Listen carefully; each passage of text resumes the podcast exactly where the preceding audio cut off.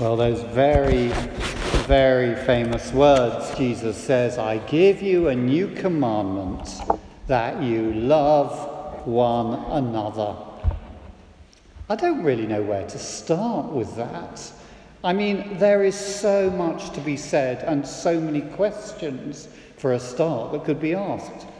In what way is this a new commandment? After all, the great commandment of the Old Testament was to love the Lord your God with all your heart, soul, mind, and strength, and to love your neighbour as yourself, in other words, as if they were one of your own. And why does Jesus here just command us to love one another? He's talking to the Christian community, to his followers, his disciples. Why doesn't he just say we're to love everybody? Because God loves everybody. And there are other places where he does command us to love all people. Some of you will know the story of the Good Samaritan. But here, Jesus tells his followers that their love is to begin with love for one another. And how, and this has been the big question that I have wrestled with for a long, long time how can you command somebody to love? Jesus says that we're to love one another. He doesn't say that we're to serve one another. It's possible to serve out of duty or as an act of obedience, and it's possible to serve without loving. But Jesus says we are to love one another. Christian writers and thinkers have struggled with this. How does this love relate to the other kinds of love that we know? The love that two lovers have for each other when they're attracted to each other and they delight in each other and they desire to be part of the other. Or the love of a parent for a child a love which cares, which guides, which nurtures, and which grows. A love which gets up at two o'clock in the morning when they've been sick to clean them up and to clean up their bed. Or the easy love and delight of a friend for a friend, a love which has common interests and shared secrets.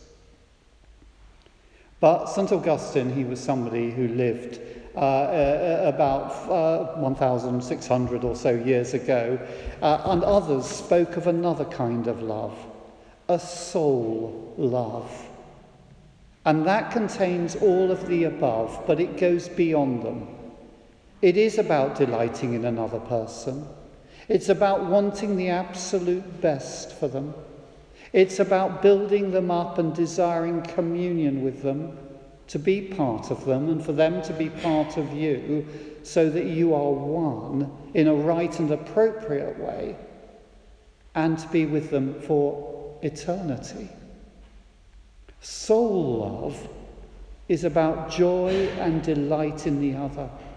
It's about service of the other. It's about kneeling down, just as Jesus has done in the preceding verses before our reading, where he's knelt down in front of the other and washed their feet. Soul love is about willing to be crucified for the other person so that they might be reconciled to God and have life, real life. So it seems to me that the really big question when Jesus says, love one another, is yes, but how? And I would like to suggest from these readings three possible helps. First of all, we need to know, with the help of the Spirit, that we are beloved.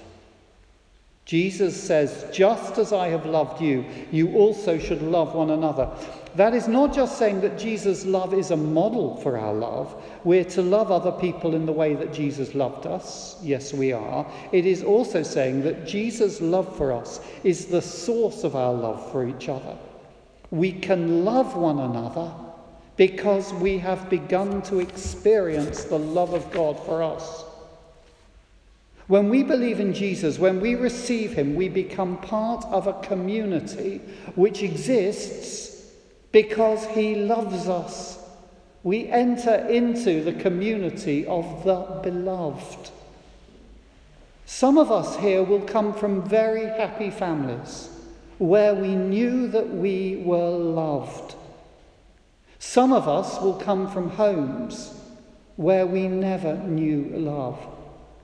Here in the church, that makes no difference because here we are all and each beloved, not by the priest or minister or pastor, but by the Lord Jesus.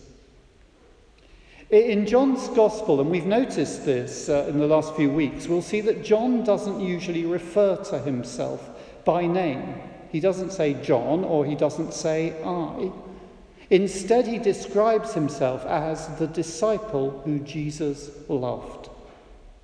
Now, I don't think that's putting himself up above the other disciples, you know, saying, I'm the disciple who Jesus loved, and you're the disciples who he doesn't love.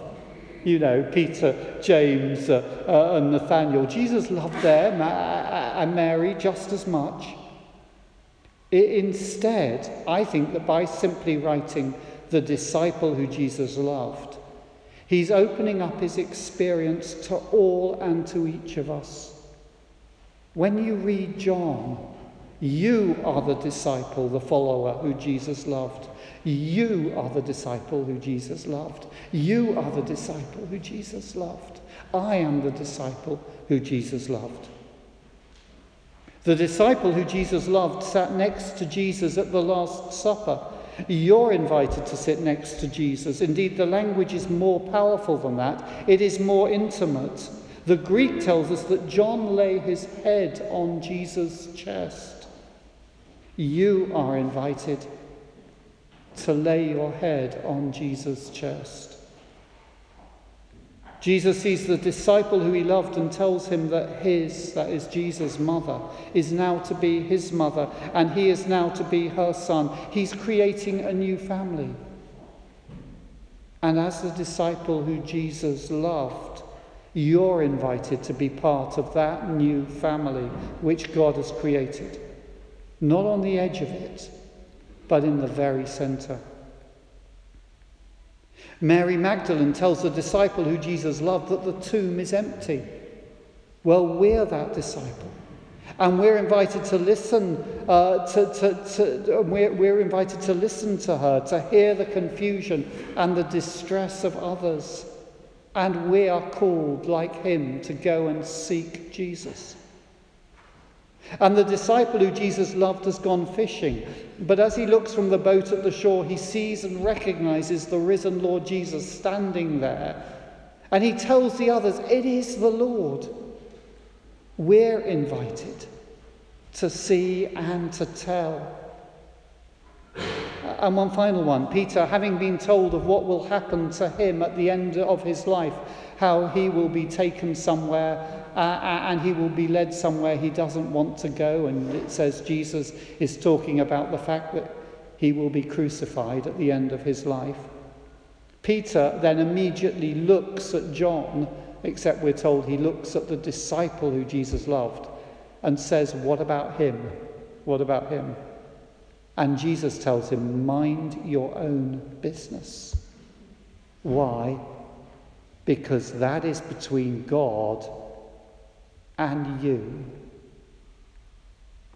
Please do not think of Jesus as some senior official who, if you are particularly persistent or fortunate, or if you're good enough, or if you give enough, will give you a few minutes of his or her time.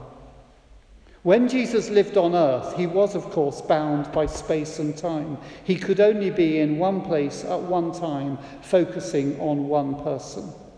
And usually he came to people rather than them coming to him. But after his resurrection, after his ascension, he becomes so much bigger. By his Spirit, he can give his complete attention to you, and to you, and to you, and to me. And we are the community of the beloved. It is his love that has brought us together. He came from heaven to earth for you, and he came from heaven to earth for me. He stripped himself of all power and privilege, and he knelt down and washed your feet and my feet. He sacrificed himself on the cross to take away your sin and to take away my sin. He was lifted up on that cross for you and for me. He rose for you and he rose for me.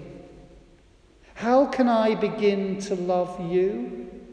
Especially if naturally I have nothing in common with you, or you don't particularly like me and I don't particularly like you, or if I've hurt you and you've hurt me. How can we begin to look at each other and really begin to delight in each other? Well, I guess it helps when we begin to realize that I am beloved by the Lord Jesus, and you are beloved by the Lord Jesus. I am only here because Jesus loved me, and you are only here because Jesus loved you. It helps me when I begin to realize that I am the disciple who Jesus loved, and that you are the disciple who Jesus loved. Secondly, we need to realize with the help of the Spirit that we have a shared longing. Jesus says, I am with you a little longer. You will look for me. He's speaking of his crucifixion. But when they discover that the tomb is empty, when they remember that he said that he would rise from the dead, they do go to look for him. But later, after his resurrection, Jesus tells them that he is going away again and that he will then return. And for 2,000 years, his people have waited for him, looked for him, and longed for him. We pray, Your kingdom come. At the very, very end of the Bible, the very last words of the Bible, Jesus says, Surely I am coming soon. And the response of the writer is, Amen. Come, Lord Jesus. This is our longing. We long to meet with him here and now. We long to be filled afresh by his Holy Spirit. We long to see those glimpses of the kingdom of God coming in power with miracles and healings and transformations. And we long for his coming again when we will finally be set free from sin when this creation will be set free from decay and death, we long for his kingdom. We long to see him, to be with him. When you have a shared longing, it overcomes many differences and brings you together. Th- think of a crowd at a football match. You know, think of all those Watford fans yesterday evening they had a shared longing. It was a hopeless longing, but it was a shared longing. They deeply, deeply desired that their team would be Manchester City. And for 90 minutes, um, whoever they were, wherever they came from, whatever their background, they were brought together with this shared longing. As I said, it was a hopeless longing. uh, and yet, the hope that we have is a hope that is certain and sure. It is that the Lord Jesus will come. And it is that hope that brings us together, not just for 90 minutes, but for all our lives. Indeed, as we grow older, that hope can become stronger one of the people who mentored me died uh, a year ago. And I know when I used to go to see him that he would speak so longingly of wanting to go home. That was his desire, his longing to be with Jesus. Some of us may occasionally have those mini encounters with the Lord Jesus now, but if they're real encounters, then they'll increase that deeper longing to know Him and be with Him. How can we love one another? Well, we need to recognize in each other, even if we disagree on many different things, we need to uh, recognize our shared longing for the Lord Jesus. And thirdly, we need to recognize that we have a shared glory. If we love someone, if you delight in them, dream of them, and long for them, then we seek their glory, and they are our glory.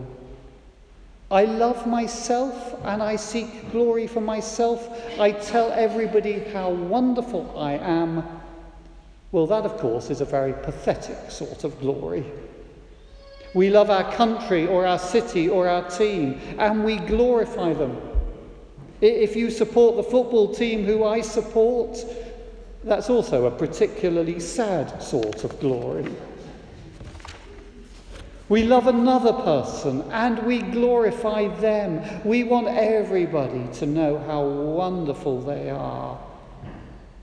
Well, what we see in our passage is, and here you see my really rather feeble drawings, a circle of glory. We have God and we have the Son of Man. Jesus is called Son of Man here because he's the true representative of humanity. He's a human person living life, a God created human being, a life that God created human beings to live, a life of love. So Jesus says, Now the Son of Man has been glorified. This is verse 31 32 of our reading.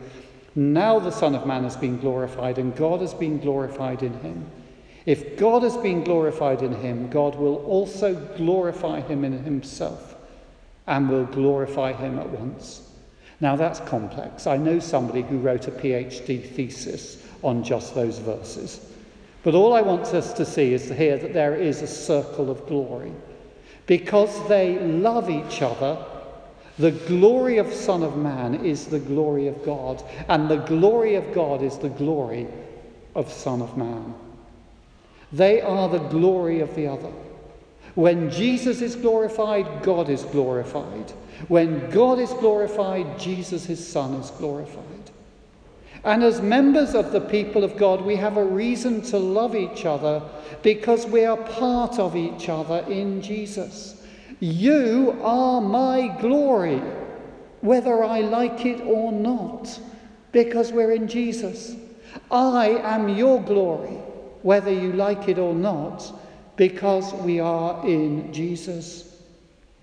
That is why it is so tragic that instead of loving each other in the church, we are so often jealous of each other. As a pastor, I'm jealous of those churches that are larger or more dynamic or more influential.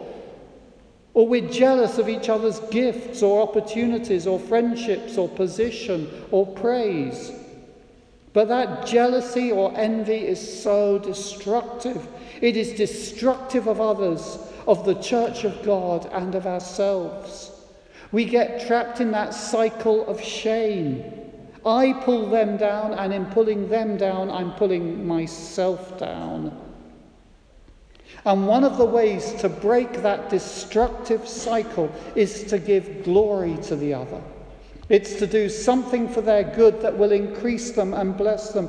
It's to speak good of them and not bad.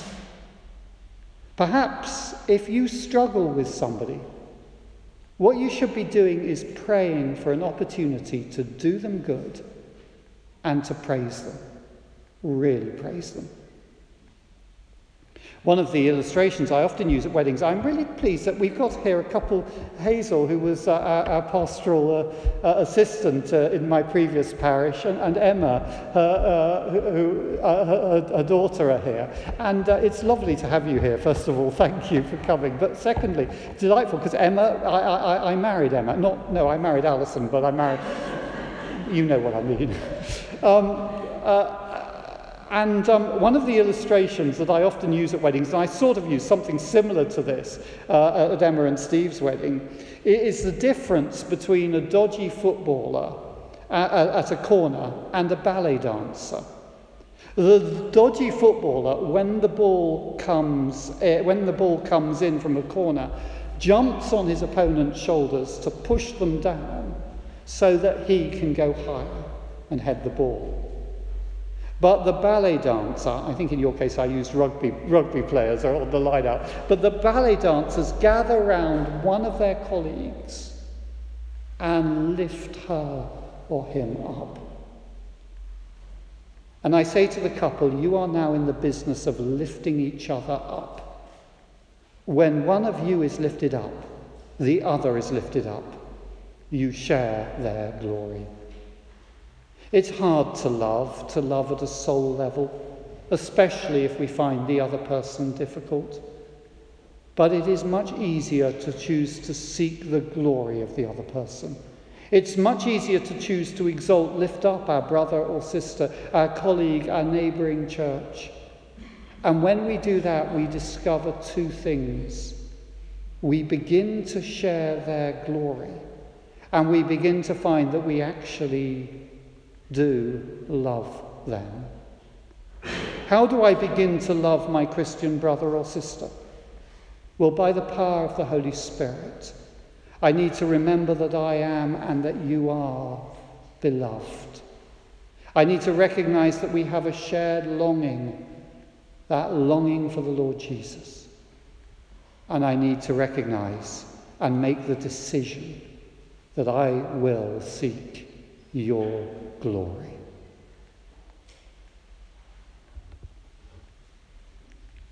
Father God, would you please help us to love one another? Amen.